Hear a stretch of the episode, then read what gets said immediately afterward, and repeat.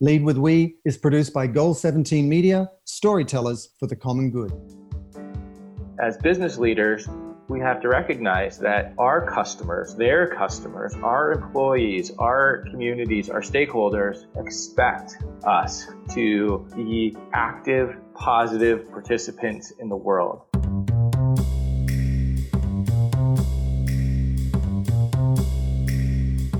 Hi, everyone. Welcome to Lead with We, the podcast that shows you how to survive and thrive in changing and challenging times. And I'm really excited about our guest today. Jeremy Lott is the CEO of Sanmar, a very large apparel company that touches all our lives in many ways that he'll go on to explain. Jeremy, welcome to Lead with We.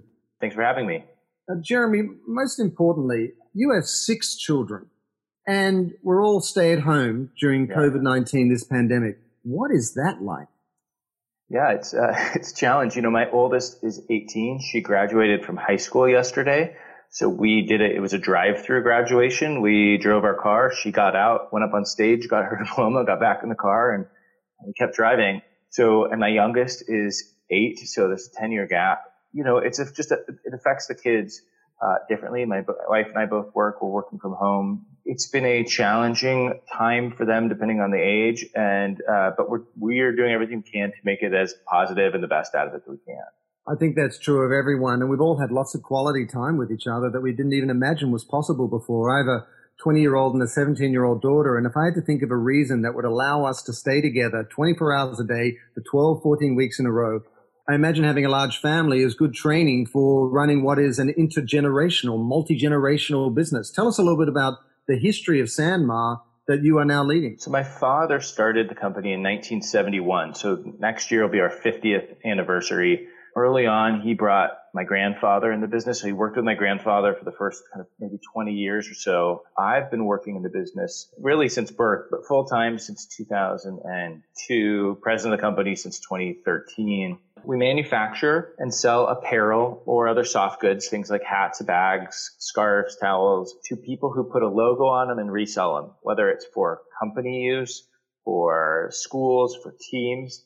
I always tell people next time you're at the airport and you're waiting to get in line on the plane, you look at people traveling, look at every piece of apparel that has a logo that's not the brand. So it's not a polo logo, but it says the name of their business, the name of their school, the name of their church, the name of their, you know, club, all of that product could come from us. It's just a really, it's been an amazing growth story and a really a cool experience to be able to work with my dad. I feel super fortunate to um, have had this opportunity. And tell me about that. I mean, you joke that you've been working for the company since birth, but I imagine every dinner conversation, what you overhear has shaped you as you know president of the company and as an entrepreneur. Tell us a few insights. Is there anything your dad shared that really has kind of stayed with you and made a difference over time? Sanmar, when I grew up, was a small business, and when you have a small business, your kids are free labor, right? So we would go to the office and, weekends, and we would stuff invoices into envelopes. We would go and help unload trucks. I mean, we worked in the business, and our family, it was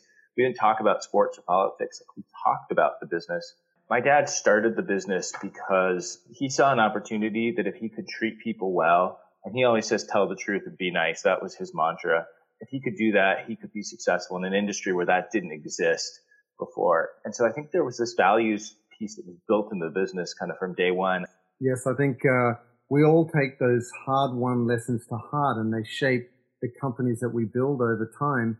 I mean, as you come in as president now, you're obviously bringing something new to the table. And I see that, you know, you've had your sustainability report come out in 2017 and beyond. Is that something you consciously laid in? Is that something that's risen to the top in the company more recently? I think so. I think that in, um, my dad built a distribution business. Like we bought t-shirts and sweatshirts and we bought them in truckloads and sold them in pieces that, and we made a margin doing that. The big change that I think I led over the last 15 years or so was building an apparel business that happens to be in this kind of imprinted sportswear, promotional products, uniforming space. And distribution is still a huge part of what we do, but we really built this apparel business. And I think one of the things that we learned early on was this idea that once our product gets a logo on it and everything we sell gets logoed, whether school, company, church, you know, organization, team, whatever it is, it stops being a Sanmar shirt and starts being a pick your brand, Seattle Seahawks or Microsoft or Starbucks. And our customers really cared about how that shirt was made and it was made in a responsible way. So early on, we recognized we had this responsibility. But for me, it wasn't till the Rana Plaza factory collapsed in Bangladesh. That was really a wake up moment for me. And I said, are we part of this unfair labor practices uh, and now maybe dangerous, you know, working conditions and, and things? I'd spent a lot of time traveling and I've been in factories for years and I'd seen bad factories. And I'd, I'm being totally honest, we had production in some bad factories. I'd also seen a lot of really good factories and people that were investing in their communities, that were doing the right thing. So we, we made a shift at that point that was really conscious for me that was saying, like, we need to work with people that are doing good things. And so becoming really purposeful about thinking about our supply chain and our partners and how we could do really positive things. And so that led into our first CSR report and being more transparent and reporting and not just, you know, doing things internally, but actually telling our customers and other stakeholders what we're doing and, and saying, hold us accountable. And for those who don't know about what happened in Bangladesh and how it did wake up the apparel industry, tell us a little bit about that. Yeah, so if you had gone to Bangladesh before in, in Dhaka, there were a lot of uh, factories that were in like multi-story buildings, and you would see sometimes markets on the ground floor, and you would see factories kind of above on several stories. One of the factories uh, literally collapsed; the building collapsed, killing over a thousand people. I think as an industry, we just hadn't focused on actual physical safety as something um, that would be important. And, and so this was this huge wake up that, um, you know, as brands, we have a lot of influence. We have a choice on where we want to manufacture. So we can be really influential, I think, implementing change. And doing good is self-evident in some ways, but still you've got to sell it in. And every entrepreneur or large corporation has a chief financial officer or an investor or a board that may be reluctant because, you know, maybe that incurs certain costs. Like, how did you sell that in internally? So certainly it's easier at Sanmar in some respects because we're this private family business and it was like I had to convince my dad, you know, and so, but that was, that's, you know, it was over lunch and saying, this is really important. But I think that the real selling point, I think to, if I'm, if I'm selling it to that CFO is to say, look, I understand it might cost me, you know, 25 cents more for the shirt at factory A than it did at factory B. But what does it cost me if CBS News shows up at factory B and they show our shirts being made and they show child labor or they show dangerous working conditions? What does that mean to our sales? So there's a true kind of impact in terms of what's the PR risk on a brand. I think the other thing, and I think the thing that we have found over time is that better factories are a little bit more expensive, but that's in your call it FOB cost. What they do in terms of quality and consistency, we don't have nearly the problems that we did. So I think that when we look at truly the bottom line for Sanmar, we actually make more money working with better factories. And then maybe the last thing for me was selling it internally was easy because I was able to kind of make this a real rallying cry for our organization and people got excited about being part of uh, of social change. And overall, I think it's been a tremendous success for us economically as well as, you know, actually doing good things. And tell me more about that because that if you are doing good, it would be meaningful to your employees. But everything you do as a business owner, you know, a, a family office company like yours, or whether it's, you know, uh, even a publicly traded company, you're accountable in terms of your bottom line. So how do you measure the effect on your employees, on your internal culture? What have you seen show up in terms of the impact it's had? The thing that was interesting to me first was that I thought as a company, it's the place we could have the biggest impact. It's what we do. And we think there's somewhere around 150,000 people globally who sew for Sanmar. So that was a pretty big footprint. And then I started kind of getting I call it geeking out on this because I started learning about what were the things that drove positive development metrics in companies, whether it was life expectancy or infant mortality or GDP growth and issues around um, economic security and empowerment of women were like the number one drivers for some of these really positive development metrics. And I said, okay, well, this is an amazing thing because our industry does that, can do that in spades in a really positive way we started telling this story internally of what we were doing, what our supply chain was doing, how we were choosing factories, and people started getting wanting more. They wanted to hear more. They wanted to learn more. So then we started telling these stories internally about the factory in Ghana, employing women in a part of the country in this neighborhood called Jamestown, where there's zero formal employment for women. And this factory's gone and how it's creating like what it's doing to kind of intergenerational poverty in, you know, in this small part of, of, of Ghana. So people got really excited. We would have people come to Sanmar because they'd seen we, you know, those stories. It became some, it became our best recruiting tool for people who wanted to work at the company. People would come up to us and tell us this. So absolutely, it really it was really easy actually to kind of galvanize. I, I was almost maybe surprised how excited people were to be part of something that they thought was doing something really positive.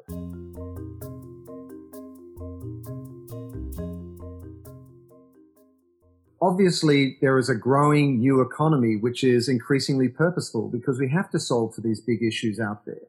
And I see that you have a vision statement, a canvas for good. Tell us about that. So we've gotten together as a leadership team to really try and define what our vision was kind of for the company and, you know, to help that set a strategic roadmap. And we came up with this idea of a canvas for good because we think the t-shirt is this canvas, but it can really do good things. And so we thought about our factories, mostly in the developing world, um, what we could do in the communities and for the people who make our product. We certainly thought about our employees how we invest in the communities here in the United States where we live. And then we thought about our customers too.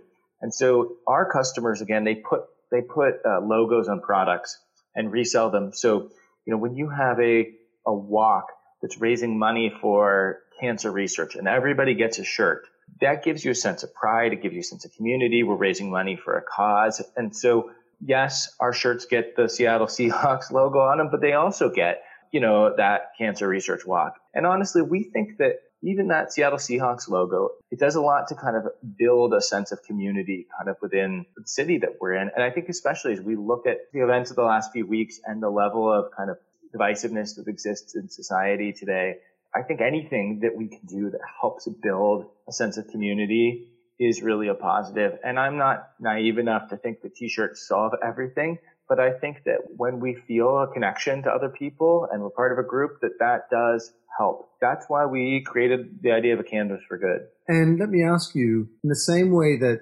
purpose has to deliver value to the business internally, it's got to do it externally in your sales and communication. So have you found thinking this way, whether it's the retail partners you work with or, you know, just consumers out there in the marketplace, has it translated? Has it made a difference to the business and the bottom line? It for sure has. I mean, our customers want, they want these, they want the stories of the things that we're doing positively. They want to share those stories with the brands and organizations that they're selling to. If they can tell the story of how this was made in a sustainable way, if they can tell the story about how the factory in Honduras supports the Touching Hands project, the shirt that I'm wearing today, that is a positive for them in, in a sale that they're making. In this new economy, it's natural for a consumer facing brand to show up in ways that are doing good because that resonates with their customers. But why would a B2B company like Sanmar do it? You know, I think when we first thought of it, it was not, it, it wasn't about our customers. It was really about our family and our employees and, and, and honestly just feeling personally like this was the right thing to do.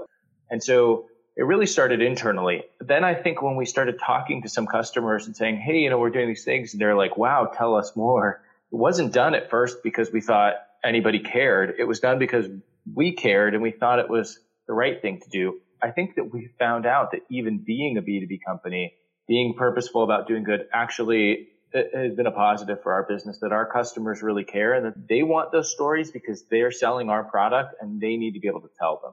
And in terms of your employees, I know you mentioned it really motivated them. It became a rallying cry, but you also take tangible actions like why Not You Foundation and Friends of the Children. What are you doing to actually put the employees to work in that sense to generate an impact together? We support different, you know, organizations in the communities that we live in every year. And the thing that's been really, I, I would say, exciting about it is it's not just Sanmar writing a check. At the end of the day, we are contributing money, but the employees really get involved. So they get excited about how we're raising the money and they come with, with amazing ideas of, know, we're going to do this. We're going to have a golf tournament and we're going to have a bake sale and we're going to raise money. The level of excitement that's generated internally, the level of just people feeling like they're part of it has been really, really exciting. At the end of the day, the company donates the vast majority of the money, but the employees feel like they've been a real big part of it. You know, but the most exciting thing for me was not the organization supporting something. It was like our credit group, for instance, started a credit cares committee. And so they go out completely independently and on weekends, they'll go work at a Habitat for Humanity or they'll go clean up a beach or they'll do these different uh, projects by themselves. And so culturally, it's become something that as an organization, uh, we want to take care of the communities that we're in and be a part of it. We, we're in this city called Issaquah, which is a suburb of Seattle, and we sit on this hill. And I think we used to look at our world a little bit like we were on this little hill in Issaquah. And I think we really changed to feel like we're actually part of these communities and we have a responsibility to, to give back. I mean, there's no more powerful example of that than how companies have showed up around COVID 19 and the need for PPE equipment. You have been one of the biggest players in the space. So tell us a little bit about how you responded, what that process was like, spinning up a kind of crisis response, and the impact yeah. you've been having out there. You know, the, our, our, we were having a nice year, our business was good. And then the night that the NBA stopped playing and you had two teams that walked off the court. And I think Tom Hanks, the actor, kind of came out and said he was positive. Our business just stopped it, and it really fell uh, really hard, really fast. And all the things that we normally sell to weren't happening. There were no kids sports. There were no schools. There were no concerts. There were no events. There were no conferences. And it was scary because we didn't know what the bottom looked like. We didn't know how long we would be there. We had to send everybody home uh, we had to figure out how we could keep our distribution centers open, if we could do it in a safe way. And so we're in this real triage mode. We're cutting expenses. Uh, I had to cut salaries for our employees. I cut my salary to a dollar. And I got an email from one of our employees. Her son was an EMT in Bellingham, which is a city north of Seattle, kind of close to the Canadian border. And she said, they don't have masks. And they're telling him to wear a uh, bandana when he goes out. And I'm thinking, this is insane that in 2020 in the United States, we have our first line responders who don't have basic protective equipment. How is that even possible? And so it kind of crystallized it for me that there was this need. We make t-shirts and sweatshirts. You know, what are we going to do? Our largest yarn vendor called us and said, we're putting together a coalition of American textile companies to make protective masks and we want you to be part of it. And so I was all in. And the amazing thing was, you know, normally to make this shirt in normal times, this is an 18 month process of developing and testing and, you know, all these things. From March 18th to March 26th, we went from never having made a mask before as a business and never even thinking of making a mask to being in production on protective masks. Today we're making about 10 million a month for the government uh, for their strategic stockpile. We had to figure out in 18 months, we had to figure out how to do those in like seven days. Uh, it was hard, uh, but it was amazingly exciting to be a part of. And I'm really proud of the way our business has been able to be, you know, part of helping w- when there was really a need. And tell us about that because I think moving forward, more and more brands are going to be called on to respond to more and more crises, whether it's related to climate, whether it's related to pandemics. What did you learn about that process that you're going to carry forward that might actually help others do the same? We use we use Zoom, we use Microsoft Teams. We had a command center on Teams. We had people going in and out. They were working on projects.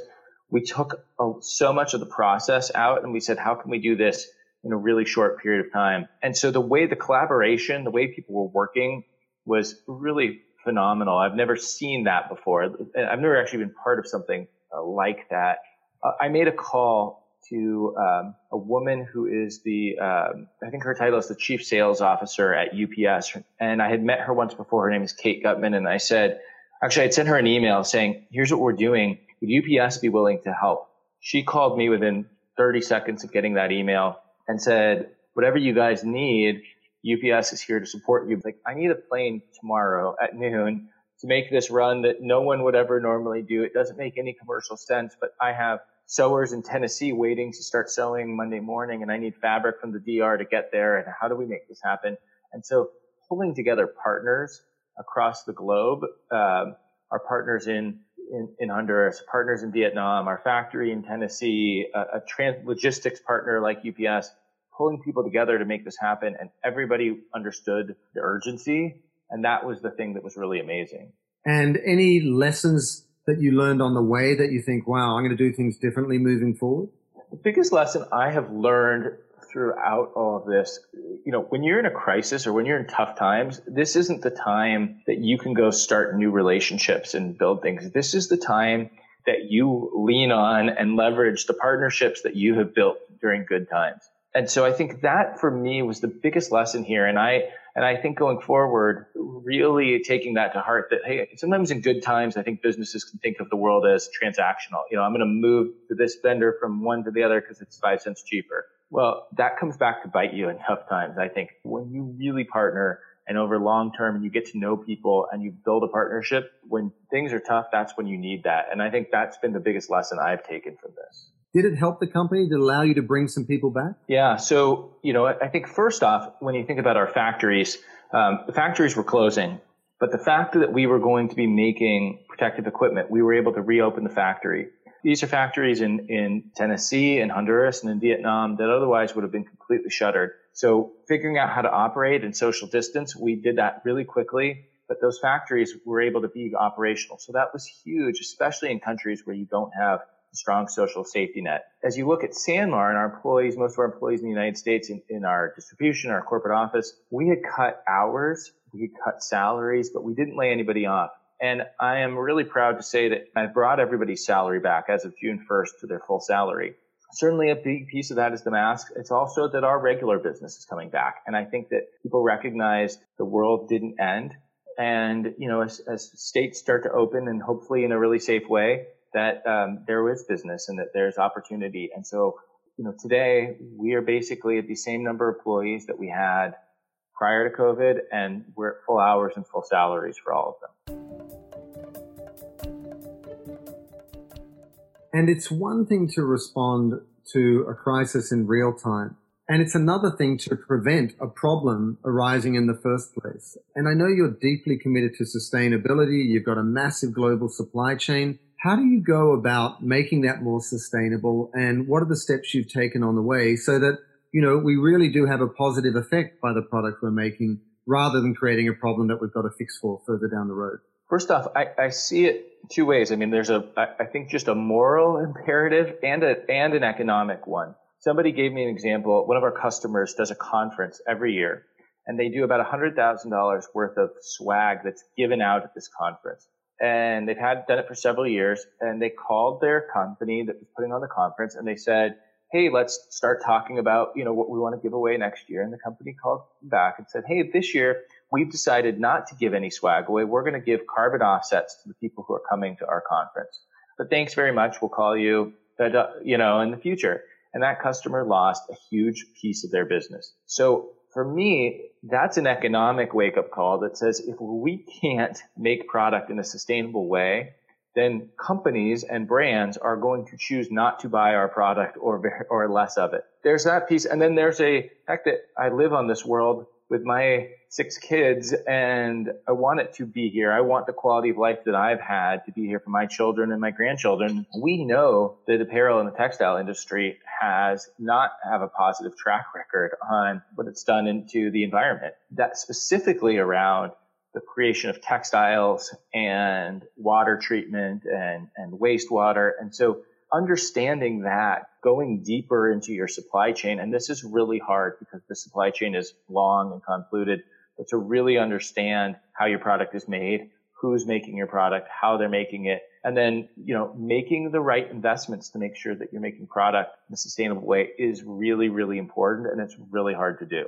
And the apparel industry, like every industry, has an Achilles heel. It has a challenge in terms of the perception of the industry. And I think in the apparel world, obviously there's these labor issues. So how does your brand, how does any brand go about taking on a long-term issue like that so that your employees feel good, so retailers feel good, so consumers feel good? Where do you begin? Help us think through that process. The biggest piece for us was Sanmar having a physical presence in every factory that we do business in. you know, it's one thing to go take the guided tour of the factory and say, oh no, everything looks good, and then not go back. Um, or go back once or twice a year and go take that guided tour again. It's a different thing to be there full time. That took an that took an investment for us to do that. But when you make that investment, a few things happen. One, that factory can't outsource your production to another factory. A lot of the labor abuses that happen were not in factories where you thought your product was make, being made at they were in factories you didn't know your product was being made at. When you have your auditors, your people, your employees there full time, that's much harder to do. When you have people there that are, that aren't just sitting in a QC room going through boxes, but actually working sewing lines and working with the people, they get to know the people. They have built relationships. They understand if there's abuses that are happening. And so that for us has been the biggest change that we made is having a physical presence and having our people not just sitting in a room, not separate from the factory, but actually part of it and working the production lines. And so we feel like that has helped us really understand what's going on in the factory. And we've made decisions to move out of factories that we weren't comfortable with. And so we can use our buying power and influence to um, make a factory make positive changes because they understand there's value to them in doing it. And that's our, I think, our biggest weapon that we have. And it's so powerful to keep your suppliers, your factories sort of on notice that they're accountable. And at the same time, if you move through the supply chain, you've also got your customers. And I know that you do Sanmar U and you do Sanmar Radio to keep in contact with them. Tell us a little bit about what difference that makes to the business. We really think education is such a critical piece of what we do. So we created Sanmar U as a vehicle for us to help educate our customers about decoration techniques, about factory information, about product information. Our customers sell apparel, but they also sell a lot of other products. And so they can't be experts on everything they sell.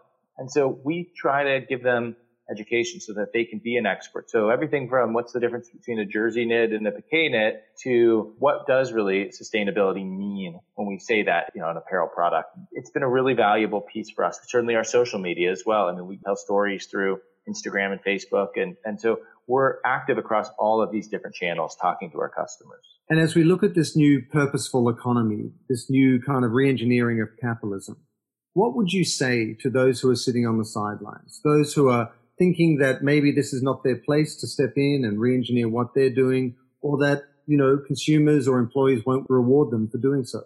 You know, I would tell people that I understand that sentiment. I, I under, I, I feel it because I think there's this transition from business being like, my job is to buy something for X and sell it for more than X and treat people nice along the way. A lot of us have grown up in that was the world. And I, I gave a talk to our employees last year and I said the crux of the talk was that the pace of change in the world will never be as slow as it is today because the world is accelerating and this change is happening whether we like it or not as business leaders, we have to recognize that our customers, their customers, our employees, our communities, our stakeholders expect us to be active, positive participants in the world. It is not enough today just to buy something for X and sell it for more than X. And they will choose to work with companies that do that or, or choose not to work with companies that don't.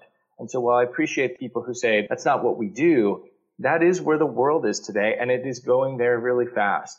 And I would just encourage people to recognize that and to start having conversations with people. If you don't feel that, talk to your employees, talk to your customers, talk to other stakeholders, because if you're not there today, you're going to be there. And I, I really think that is where business is moving. And give us a bit of a window into what you hope will be the future of business, the role it will play.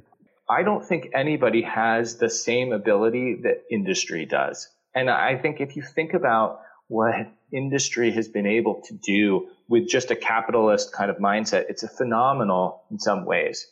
But if you can combine that with a purpose, I think that you can move things so much faster. And I just think that it is such a powerful kind of medium. And so when those things align, it can generate so much good. And so that's my, that's why I have a positive hope for the future because I really think that's where the world is moving. Fantastic. Thank you so much. I really appreciate your time and also the leadership you've been providing on the strength of all the leadership of your father and, and grandfather. And it's really, really exciting to see a company that's upstream in the supply chain being so responsible and really being an exemplar of responsible B2B behavior. Thanks for having me. Make sure you subscribe to Lead with We on Apple, Spotify, and Google and recommend it to your friends and colleagues so they too can become a purposeful and sustainable company. If you'd like to learn more about how you can transition to becoming a purposeful brand, check out wefirstbranding.com where there's lots of free resources and case studies. See you on the next episode of Lead with We.